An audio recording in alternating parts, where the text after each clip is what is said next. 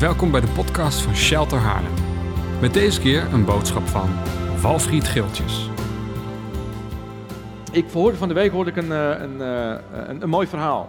Eh, iets, iets tofs. Ehm, Desmond en Ellen die waren in uh, Zaandam, ze wonen ook in die buurt, waren ze boodschappen aan het, aan het doen.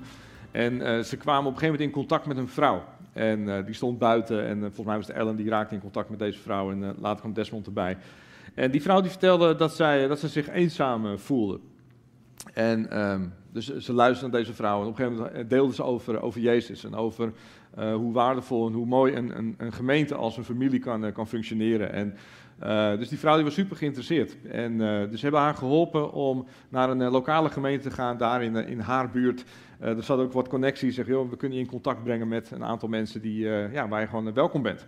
En ehm, heel mooi. Maar toen, toen zei Desmond, hij zei van ja, hij, ik, hij zat met Ellen, zat hij uh, aan tafel of wat dan ook, hij was ergens. Toen zei hij van weet je, ik geloof dat, dat God deze vrouw aan ons uh, gegeven heeft, zeg maar. Dat, dat deze vrouw gekoppeld is aan ons. En dat geeft ons de verantwoordelijkheid uh, om, om even een, een, periode, een relatie aan te gaan en om haar te helpen om Jezus te vinden. En dat, dat vond, vond ik zo mooi om te horen, omdat ik denk, dat is volgens mij wat onze samenleving nodig heeft. Dat, dat, dat mensen, volgelingen van Jezus, die zeggen, joh, ik ben bereid om wat tijd te geven en om jou te helpen uh, om Jezus te vinden. En dat, dat gesprek is al mooi geweest, maar gewoon, het gaat nog even een stap verder. En ik vond het, uh, ik vond het gewoon super bemoedigend uh, om te horen. En een heel mooi voorbeeld, denk ik, voor, voor ons allemaal. Van hoe we betrokken kunnen zijn bij het leven van, van andere mensen. Oké, okay. um, kom ik straks nog even op terug. Um, ik heb vanmorgen een onderwerp. Eerst even een vraag. Wie weet wat het uh, het, het, thema is waar de meeste liedjes over geschreven zijn. Liefde, ja, liefde. Wie weet ook wat het thema is waar de op één na meeste liedjes over geschreven zijn? Vanmiddag is dat Ajax. Rood en wit wordt kampioen. Maar dat is alleen vanmiddag. Uh, nee, het thema waar het over gezongen wordt op de één na uh, meeste liedjes over geschreven zijn, dat is vriendschap vriendschap. En uh, ik, ik, zat wel even te, te, zoeken. En Guus Meeuwis heeft daar iets over geschreven. Guus Meeuwis die schrijft: We hebben gelachen, gehuild, gevochten. We hebben gedronken en we hebben versierd. We hebben getreurd en het leven gevierd. Gedeeld van het leven, wat het leven ons bood. Een vriend en een bondgenoot. En Guus Meeuwis die omschrijft iets wat voor hem heel dierbaar is. Wat kostbaar is, wat hij bij zich wil houden, wat hij koestert. En, en prachtig omschreven, zoals hij dat beleeft. En, maar er zijn natuurlijk heel veel liedjes geschreven. En, en, we weten ook dat vriendschap soms ook best wel complex en ingewikkeld kan zijn, toch? Het is niet altijd vanzelfsprekend. Soms raak je teleurgesteld of soms loopt het anders dan dat je had verwacht. Uh, het goede doel schrijft daarover. Die zegt, een keer trek je de conclusie, vriendschap is een illusie, vriendschap is een droom, een pakketje schroot met een dun laagje chroom. Dat is wel heel erg pessimistisch. Dat verbreken we in Jezus' naam. Karabashan karapa. Ja. Jezus heeft ook een songtekst geschreven over vriendschap. Johannes 15, vers 14. Hij zegt: Jullie zijn mijn vrienden wanneer je doet wat ik zeg. Ik noem jullie geen slaven meer, want een slaaf weet niet wat zijn meester doet. Vrienden noem ik jullie omdat ik alles wat ik van de Vader heb gehoord aan jullie bekendgemaakt heb. Jullie zijn mijn vrienden wanneer je doet wat ik zeg. Dat klinkt een beetje vreemd. Toch? Nou, ik bedoel, als, als ik zou zeggen, Wesley, vriend van me, zegt Wesley jongen, je bent mijn vriend als je doet wat ik zeg. Nou, als dat mijn beeld van vriendschap is, dan is het inderdaad een illusie. Want dat gaat Wesley natuurlijk nooit doen. Nee, nee, dat gaan we natuurlijk niet doen. Dat, past niet. Weet je, Jezus die nodigt je uit in een vriendschap met hem. En gelukkig weet ik dat heel veel van ons die vriendschap ook gewoon ervaren. Ze ervaren die vriendschap in hun leven. Maar, maar, maar Jezus die, die zegt ook dus nog iets anders. Hij zegt, je bent mijn vriend als je doet wat ik zeg. En dat klinkt vreemd. Dat, dat, past niet echt lekker bij hoe wij kijken naar vriendschap. Het, het klinkt een beetje vreemd. Waarom? Want, um, nou laat ik het zo zeggen. Uh, het klinkt een beetje vreemd als je zegt, hè, je bent een vriend als je doet wat ik zeg. Het past niet bij, wij, bij wat wij gewend zijn. Uh, eigenlijk zou je het zo kunnen vertalen, dat je bent mijn vriend, zegt Jezus, wanneer je als gewoonte blijft gehoorzamen. Je bent mijn vriend als je uit gewoonte blijft gehoorzamen. En waarom klinkt het voor ons vreemd? Omdat het idee van vriendschap, wat wij gewend zijn, dat gaat over gelijkwaardigheid. Toch? Vriendschap wat ongelijkwaardig is, dat is meestal niet een hele gezonde vriendschap. Maar als wij denken aan vriendschap, dan is het gelijkwaardigheid. Je trekt samen, trek je met elkaar op. En je deelt de dingen met elkaar. Eigenlijk wat Guus Meeuwis ook omschreef. we, we, delen de dingen die het leven ons geeft. Het gaat over gelijkwaardigheid. Maar weet je, ons beeld van vriendschap over gelijkwaardigheid, dat kunnen we niet zomaar spiegelen aan onze vriendschap met Jezus. Want we zijn wel vriend, maar we zijn niet gelijk. Er zit een verschil in. Er zit een verschil in tussen je, uh, uh, onze vriendschap onderling en de vriendschap die wij hebben met Hem. We zijn niet zijn gelijken. We zijn vriend en we zijn leerling. We zijn vriend en we zijn dienstknecht. Je bent vriend van Jezus als je basishouding van je hart, als dat gehoorzaamheid is. Nou, daar ga ik het over hebben, over vriendschap. Jezus vraagt het niet voor niks. Als je gewoon de context eens leest van dat stukje tekst, dan, dan vind je eigenlijk in, ik geloof, vijf regels, vind je dat Jezus negen keer spreekt over liefde. Dus, dus hij vraagt niet van ons voor, om gehoorzaamheid omdat hij toevallig een hoge D is in het diskprofiel. Of omdat toevallig zijn leiderschapsstijl een autoritaire leiderschapsstijl is. Nee, dat, dat is het allemaal niet. Maar hij vraagt gehoorzaamheid van jou en van mij vanwege liefde. Omdat hij van ons houdt. Hij wil dat we het leven van volheid, waar hij voor gekomen is, dat we dat in alle volheid, dat we dat ontdekken. En de weg daar naartoe, dat is gehoorzaamheid. Want hij deelt alles wat, wat, hij van de Vader heeft ontvangen, dat deelt hij met ons. En hij vraagt van, joh, als je mijn vriend bent, wil je dan mij ook volgen? Wil je gehoorzaam zijn? Wil je dingen doen die ik van je vraag? In vers 16 staat, ik heb jullie opgedragen om op weg te gaan en om vrucht te dragen, blijvende vrucht. En dat is precies wat Jezus voor ogen heeft met, jouw vriend, met, met de vriendschap die hij heeft met jou. Hij wil dat je vrucht draagt. Hij wil dat je blijvende vrucht draagt. Hij wil dat, je, dat jouw leven bruist van leven. En daarom zegt hij, joh, het beste wat je kunt doen is mij gehoorzamen. Dus Jezus wordt gedreven door liefde.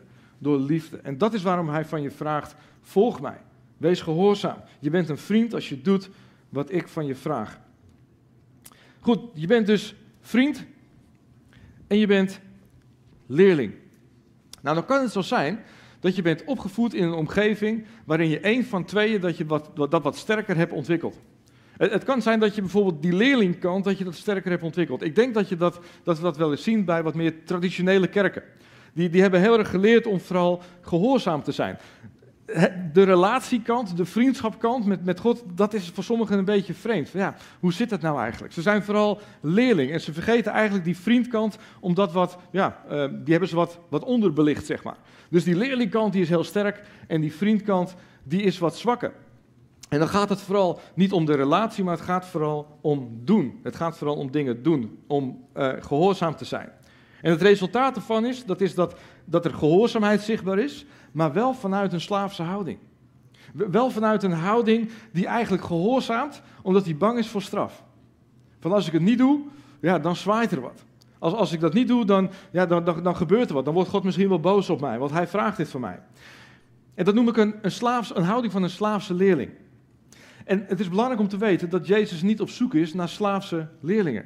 Hij zegt juist, ik noem je geen slaaf, ik noem je een vriend. Dus hij is niet op zoek naar slaafse leerlingen. De andere kant op groeien, dat kan ook. Het kan zijn dat je juist die relatiekant, die vriendkant heel sterk hebt ontwikkeld en dat je eigenlijk die leerlingkant een beetje bent vergeten. En ik denk dat dat vooral zichtbaar is in kerken zoals wij. Evangelisch, charismatische kerken. Het gaat heel erg over intimiteit. Het gaat over zijn bij de Vader. Het gaat over vriendschap, over relatie met God. En dat is super belangrijk. Maar daarmee kunnen we wel eens vergeten dat we ook nog leerling zijn. En het effect kan zijn dat je, als je dit heel erg ontwikkelt, van ik ben vriend van Jezus, dat je op een punt kunt komen dat je je eigenlijk ziet als een gelijkwaardige vriend van Jezus. En dan gaan we moeite krijgen met gewoon simpel volgen, gehoorzaam zijn.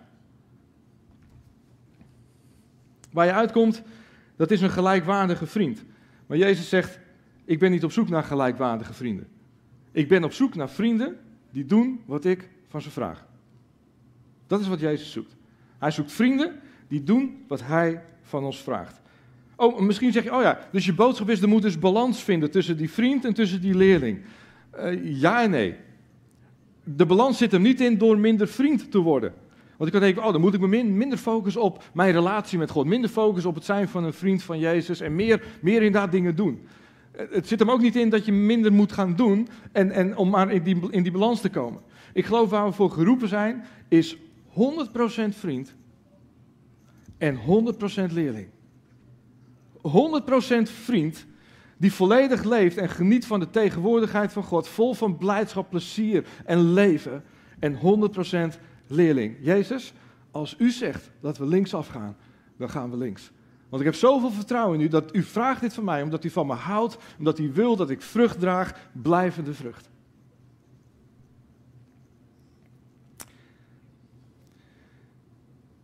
Oké. Of we werkelijk vriend en leerling zijn, dat komt het sterkst naar boven wanneer je geconfronteerd wordt, of wanneer eigenlijk wanneer, uh, wanneer het ongemakkelijk wordt, zo wil ik eigenlijk zeggen. Het komt vooral naar boven of je leerling en uh, uh, vriend bent als het ongemakkelijk wordt. En ik weet niet hoe het met jou zit, maar Jezus kan het me behoorlijk ongemakkelijk maken. Toch? En dat kan hij doen met zijn boodschap en met zijn instructies. Hij kan het je super moeilijk maken met de boodschap. En dat is niet nieuw. Dat vinden we eigenlijk ook al terug in de tijd van Jezus. Misschien ken je dat verhaal nog dat Jezus onderwijs geeft in de tempel. Ik vind het een geweldig verhaal. hij geeft onderwijs in de tempel en dan begint hij te vertellen over: Het is de bedoeling dat je mijn bloed drinkt en mijn vlees eet, mijn lichaam eet. Nou, dat, dat was, even, dit is de hele korte versie, maar het resultaat is dat iedereen in paniek raakte. Die hele tempel was leeg, want iedereen denkt van, ja, die boodschap, dat kan niet. Dit kan niet van God zijn. Dit is zo'n rare boodschap. Dit past totaal niet. Dit vind ik zo ongemakkelijk. En al die mensen die vertrekken, er blijven de twaalf over, dat zijn zijn leerlingen. En dan zegt hey, Jezus tegen zijn leerlingen: hey, lieve vrienden, wat gaan jullie doen? Zijn jullie vriend en leerling? Durf je mij nog steeds te volgen? Ook als mijn boodschap ongemakkelijk is? Durf je me nog steeds te volgen, ook als je het nu even niet begrijpt?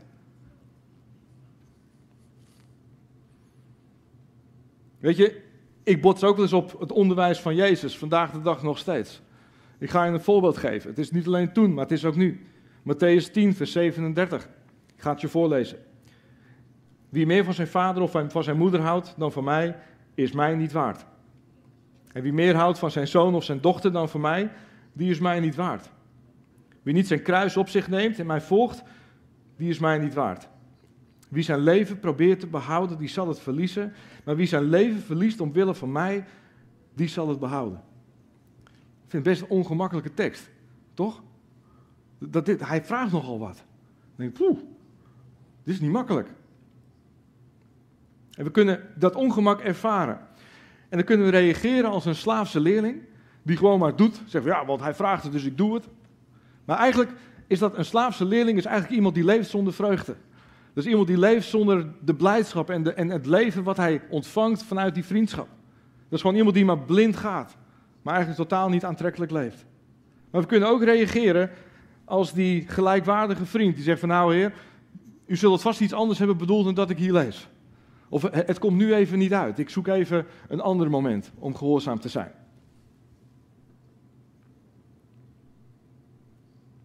Je kunt ook ongemak ervaren vanuit de instructies die Jezus je geeft. Dus niet alleen maar de boodschap, maar ook de instructies. We kunnen ongemak ervaren door, um, nou, dus inderdaad als hij je een opdracht geeft. Ik ga je een voorbeeld geven, ik denk een hele bekende. Jezus geeft op een gegeven moment een instructie aan een hele rijke jongeman. Die rijke jongeman, die is wel geïnteresseerd in Jezus. Denkt, hé, hey, dat is een gave vriend. Ik wil hem wel volgen. En dan zegt deze man, deze rijke man, Jezus, wat moet ik doen om u te volgen? En dan zegt Jezus, verkoop alles wat je hebt en geef het weg. En toen werd het stil. Want deze man die had nogal veel bezittingen. En het was hem eigenlijk, het was zo ongemakkelijk wat Jezus van hem vroeg. De instructie dat hij er eigenlijk voor koos om niet gehoorzaam te zijn. En hij ging naar huis en eigenlijk lezen we niks meer over deze man. En hoe herkenbaar is dat voor ons? Als de Heilige Geest je iets influistert van hé, hey, zou je dit willen doen voor mij? Als de Heilige Geest je influistert van die vrouw, weet je wel, in Zaandam waar je dat gesprek mee hebt gehad. Ik, ik vraag je of je daar een relatie mee op wil bouwen. Om haar te helpen gewoon het komende half jaar, om, haar, om, om mij te vinden. Wat is dan onze reactie? Van ja, heer, dat komt nu even niet uit. Ik heb het eigenlijk even te druk. Misschien moet u even iemand anders zoeken. Of ik heb het niet goed gehoord. Het zal vast wel mijn eigen gedachten zijn. Of bedenk zelf een excuus. Het niet gehoorzamen van Jezus' instructies, dat is typisch de uiting van een gelijkwaardige vriend die het niet doorheeft dat de instructie van Jezus gedreven wordt door liefde. Ja, maar alles verkopen, Heer, dat lijkt me nou niet zo'n goed idee. Ik ben nogal rijk. Maar, maar Jezus die zegt nog wat tegen deze jongeman. Moet je opletten wat hij zegt. Vers 21 en 22. En dan zegt hij, als je alles hebt weggegeven, kom dan terug en volg mij. En de man die werd somber. En toen hij dit hoorde, ging hij te neergeslagen weg, want hij had veel bezittingen. Maar, maar Jezus die zegt, als je alles hebt verkocht en de opbrengst heb je weggegeven, kom dan naar mij terug en volg mij. Jezus deed hem een geweldig aanbod. Hij zegt eigenlijk, joh, laat je bezittingen achter je. Volg mij, ik doe je een uitnodiging om, net als die andere twaalf discipelen, om achter mij aan te gaan, om het land door te reizen en geweldig mooie dingen te doen. Maar hij deed het niet. En, en dan, dan, dan poppen er twee vragen bij me op. Eigenlijk twee hele droevige vragen. Ik denk van, heer, wat was er gebeurd met deze man als hij het wel had gedaan? Wat, wat was er gebeurd met deze man als hij wel alles had verkocht, als hij de instructies van Jezus had gevolgd? Weet je, de Bijbel die geeft nu aan dat, hij, dat hij, hij noemt hem iemand. Hij heeft niet eens een naam. Iemand. Iemand kwam naar hem toe. Hij was rijk. En, en, en hij, iemand die verdwijnt weer van het podium en we horen nooit meer iets van hem. Maar ik weet zeker, als hij het had gedaan, als hij de instructies van Jezus had gevolgd, dan waren er duizenden jaren later miljoenen mensen die nog steeds over deze man, die waarschijnlijk een naam heeft, hadden ze nog over hem gelezen, hadden ze over hem gedeeld, had hij een voorbeeld geweest. Hij had geweldige wonderen meegemaakt met Jezus. Hij had het leven wat hij ontvangen, het leven van volheid. Hij had zoveel, zoveel kunnen ontvangen. Als hij simpel gewoon de instructie die Jezus hem gaf, om die te gehoorzamen. Maar hij deed het niet. En de tweede vraag die ik heb, hoeveel mensen hebben vandaag de dag, net als deze rijke man, een geweldige kans niet gegrepen, omdat zij zichzelf hebben gezien als een gelijkwaardige vriend die vergeten was dat ze ook leerling zijn. We zeggen soms zo vaak, nee, heer, het komt niet uit. Nee, heer, ik heb er nu geen zin in. Nee, heer, het, even niet. Maar we zijn vriend en we zijn leerling, 100%. We zijn vriend en leerling. Weet je, we zijn 100% vriend en leerling. We zijn leerling van Jezus de rabbi. In de tijd van Jezus waren er rabbies en elke, dat is een Joodse leraar, en elke rabbi die had een juk. En de juk is eigenlijk een soort houten balk. En dan hangen ja, die kun je dan gebruiken zeg maar, om uh, ja, ballast zeg maar, te dragen, om, om spullen weg te, weg te brengen. En, en, en Jezus, die, uh, en, dus er waren heel veel rabbies. En, en, en sommige rabbies, die hadden, die, eh, dus het juk van een rabbi, dat bestond dan uit zijn onderwijs en uit zijn instructies. Dus elke rabbi had onderwijs en instructies. En sommige rabbies die hadden verschrikkelijk moeilijk onderwijs. Kon je bijna niet volgen, bijna niet uh, begrijpen, was ingewikkeld en zwaar. En de instructies die waren ondoenlijk. Onmogelijk om je aan te houden. En Jezus die zegt, hey, ik heb ook een juk. En Jezus die zegt dan, kom naar mij, in Matthäus 11 vers 28, kom naar mij, jullie die vermoeid zijn en onder lasten gebukt gaan, dan zal ik jullie rust geven. Neem mijn juk op je en leer van mij. Oftewel, weet je, luister naar mijn onderwijs. Luister naar mijn instructies. Dat is wat hij zegt. En hij zegt, ik ben zachtmoedig en nederig van hart. Dan zullen jullie werkelijk rust vinden. En dan zegt hij, want mijn juk is zacht en mijn last is licht. Wauw. Jezus zegt, mijn onderwijs en mijn instructies, die zijn goed te doen. Mijn onderwijs en mijn instructies, die zijn niet zwaar. Die zijn niet moeilijk.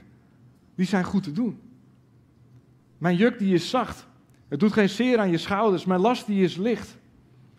En misschien dat je denkt van, hé, maar hoe zit het dan? Want die opdracht om alles te verkopen als je rijk bent, dat klinkt nou niet echt als een hele makkelijke instructie. Of alles achter je laten, je leven opgeven, dat klinkt nou niet echt heel erg simpel. Toch?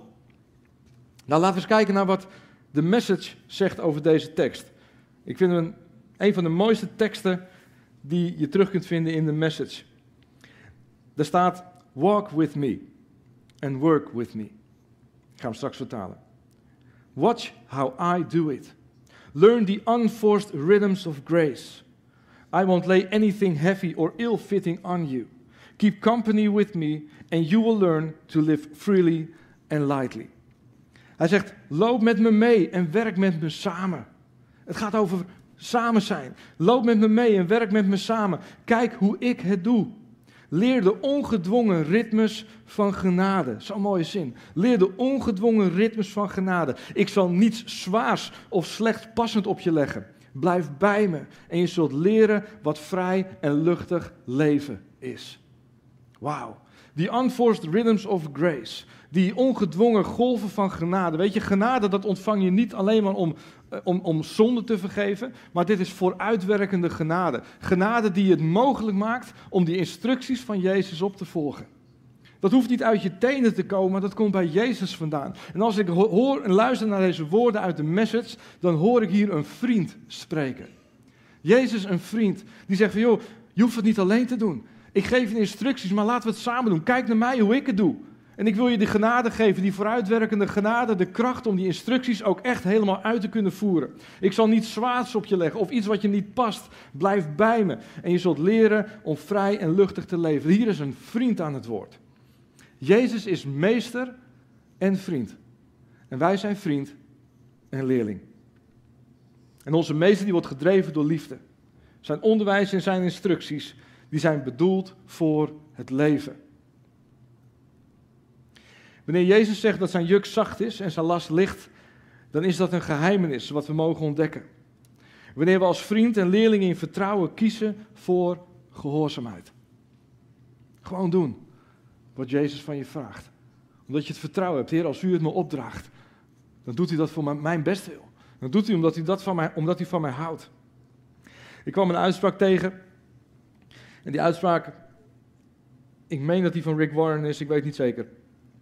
Sorry Rick. Als hij niet van jou is. Elke keer wanneer je op Gods wijsheid vertrouwt en alles doet wat Hij zegt, zelfs wanneer je het niet begrijpt, verdiep je je vriendschap met God. Wauw. Is mooi hè? Ik ga hem nog een keer lezen. Elke keer wanneer je op Gods wijsheid vertrouwt en alles doet wat Hij zegt, zelfs wanneer je het niet begrijpt, verdiep je je vriendschap met God.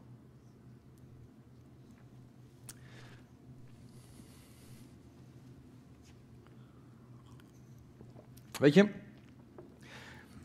ik hoor regelmatig mensen die zich zorgen maken om de tijd waarin we leven. En ehm, ergens kan ik dat ook wel volgen. Waarom? Ik hoor argumenten over, ja, hoe zit het met de vrijheid die we hebben als kerk om bij elkaar te komen? Misschien dat de grondwet wel gaat veranderen in de toekomst.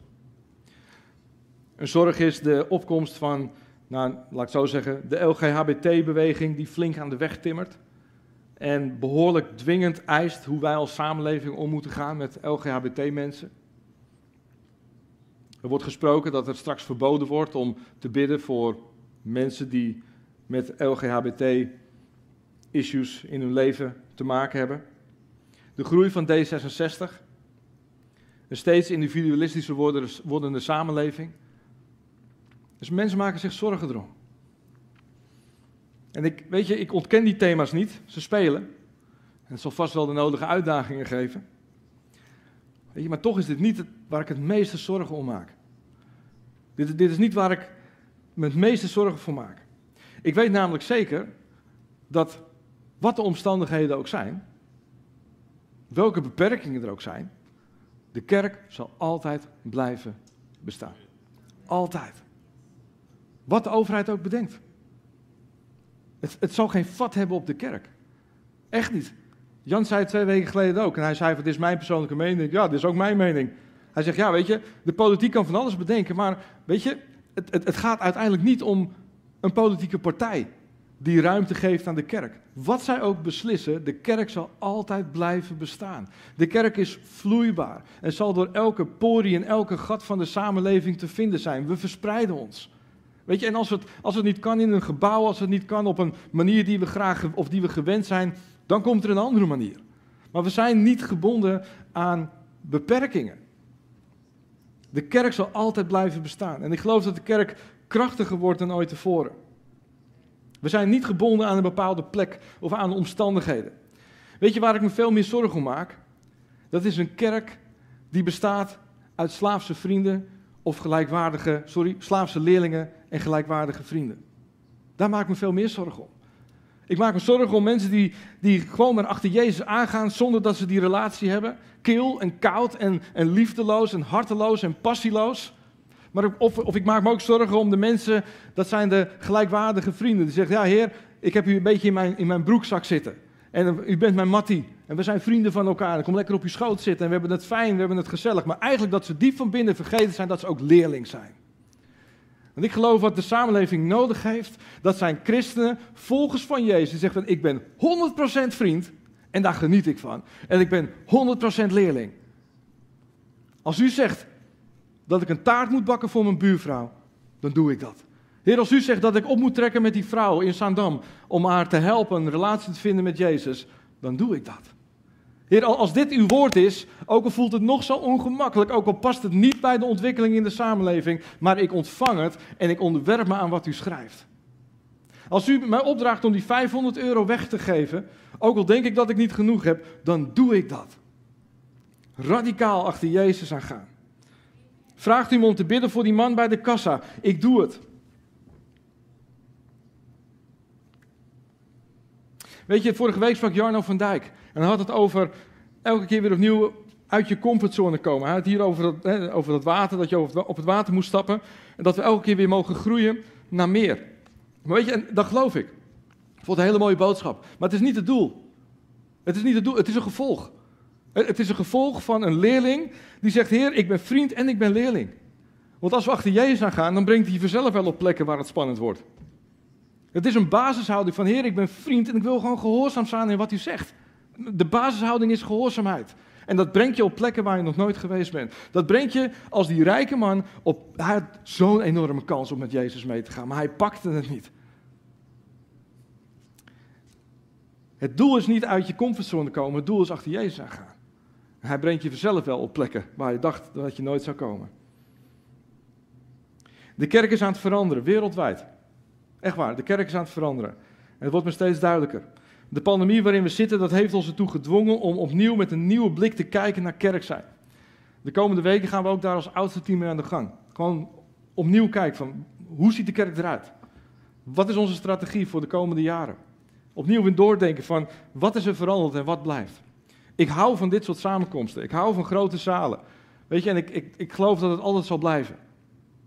Maar we hebben ook wel gezien dat afgelopen jaar dat samenkomst alleen ook best wel kwetsbaar is. Het is heel kwetsbaar.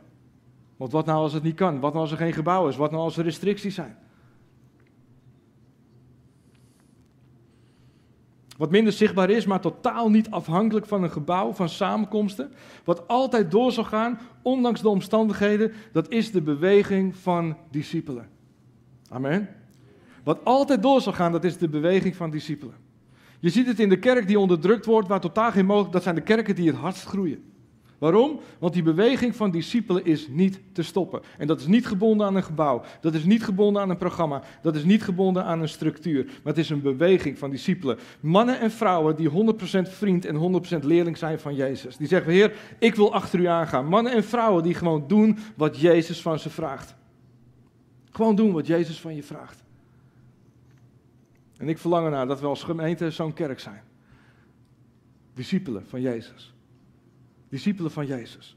Oh ja, onze geloofsbelijdenis, die zijn heel krachtig. We hebben net ook weer gezongen, Heer, ik leg mijn leven neer. Heer, u bent mijn koning. Heer, het draait allemaal om u. Ja, maar er zit soms wel een verschil in tussen wat we zingen en de praktijk.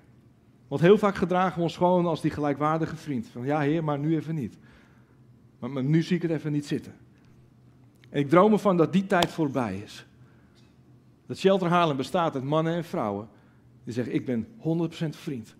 En ik ben 100% leerling. Johannes 15, vers 14, vers 5. Je bent mijn vriend wanneer je als gewoonte blijft gehoorzamen. Mijn vraag aan jou is, wil jij een vriend van Jezus zijn? Gehoorzaamheid is de weg. Zo simpel is het. Wil jij een vriend van Jezus zijn? Gehoorzaamheid is de weg. En dat zeg ik ook tegen mezelf. Dat zeg ik heel sterk tegen mezelf. Want ik ben er ook opnieuw weer achter gekomen en denk, oeh, ik vind het heerlijk om vriend te zijn. Ik vind het heerlijk om bij God in de tegenwoordigheid van God te zijn. Ik vind het heerlijk om die avonden zoals New Ground, wat we vorig jaar hadden, om daarmee bezig te zijn. Ik hou ervan om vriend te zijn. En soms gedraag ik me gewoon als een irritant, gelijkwaardig jochie. Die zegt van, heer, nu even niet.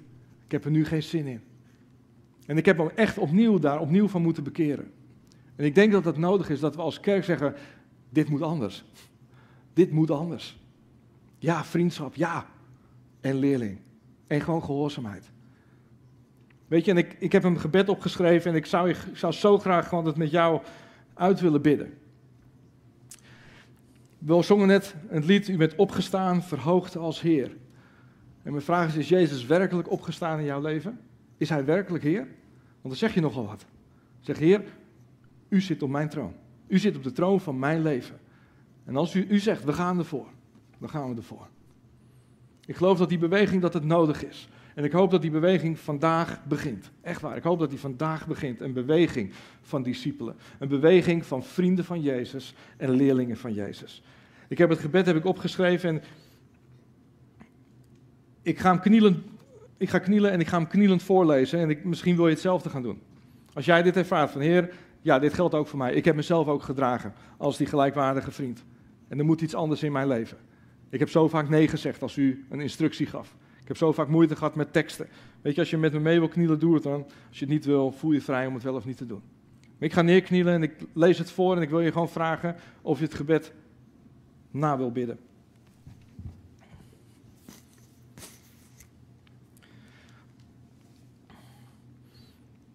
Jezus, het spijt me dat ik liever vriend wil zijn dan leerling. Je mag me nabidden. Het spijt me dat ik uw onderwijs en instructies niet heb opgevolgd.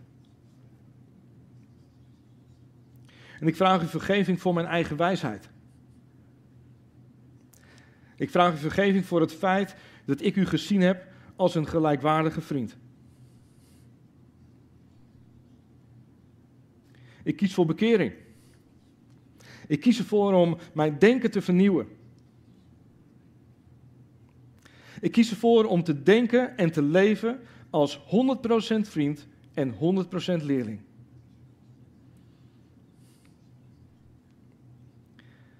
Uw onderwijs en instructies, die geeft u mij omdat u van mij houdt.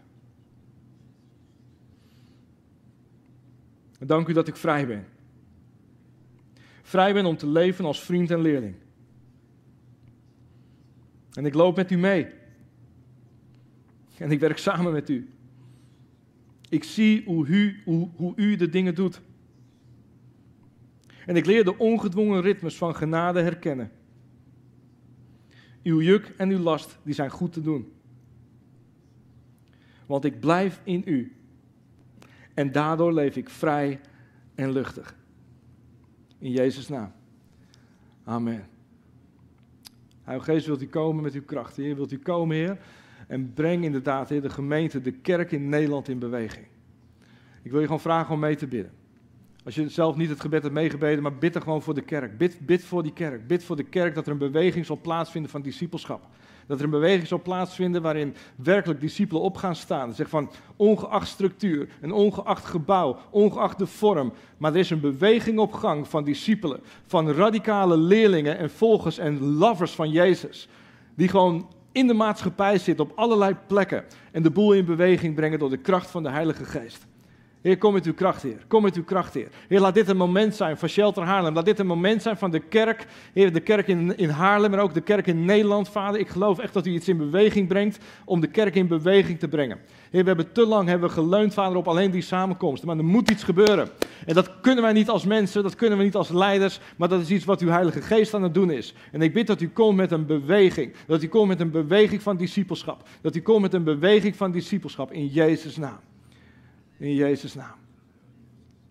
En ik zeg je, als je thuis bent, als je op de bank zit of op je bed ligt of wat dan ook. Maar ik bid dat je in beweging zult komen. Dat je, dat je op dit moment zult ervaren dat de Heilige Geest, dat hij je bekrachtigt. En dat je deel zult zijn van deze beweging. Ik sprak afgelopen vrijdag, sprak ik iemand en hij had een woord. Hij zei, weet je, God gaat de kerk, ik, ik, ik, zeg, ik deel even zijn woord. Ik, ik, hij zegt, ik geloof dat, de kerk, dat God de kerk terug gaat brengen naar 20%. En misschien niet letterlijk. Hij zegt maar, er zal 20% zijn. 20% van de kerk wat bereid is om mee te bewegen. 20% wat bereid is om mee te bewegen in de beweging die God aan het geven is. En God gaat het daarmee doen. God gaat het daarmee doen. Ze hoeven niet te wachten tot dat 80 of dat 100% meegaat. Maar 20% dat is voldoende voor Jezus. 20% dat is voldoende voor God om Nederland op zijn kop te zetten. En het lijkt zo compleet tegengesteld. Het lijkt zo compleet vreemd omdat we de kerk leeg zien lopen. Maar voor God is het geen enkel probleem. Hij zegt, aan 20% heb ik genoeg. Geef me 20%. Geef me 20% van de kerk in Nederland, om de kerk in Nederland compleet op zijn kop te zetten. Als mensen gaan staan, volledig, als vriend van Jezus en als leerling van Jezus, dan kan het niet anders dan dat deze samenleving gaat veranderen. Een kerk in vuur en vlam. Een kerk voor Jezus. Nederland voor Jezus. Haarlem die verandert. Nederland die verandert door de kracht van de Heilige Geest. Amen. Amen. Dank voor het luisteren naar onze wekelijkse podcast. De missie van Shelter is Gods Koninkrijk zichtbaar maken in onze wereld. Wil je onze gemeente financieel ondersteunen in deze missie? Ga dan naar www.shelter-haarlem.nl geven.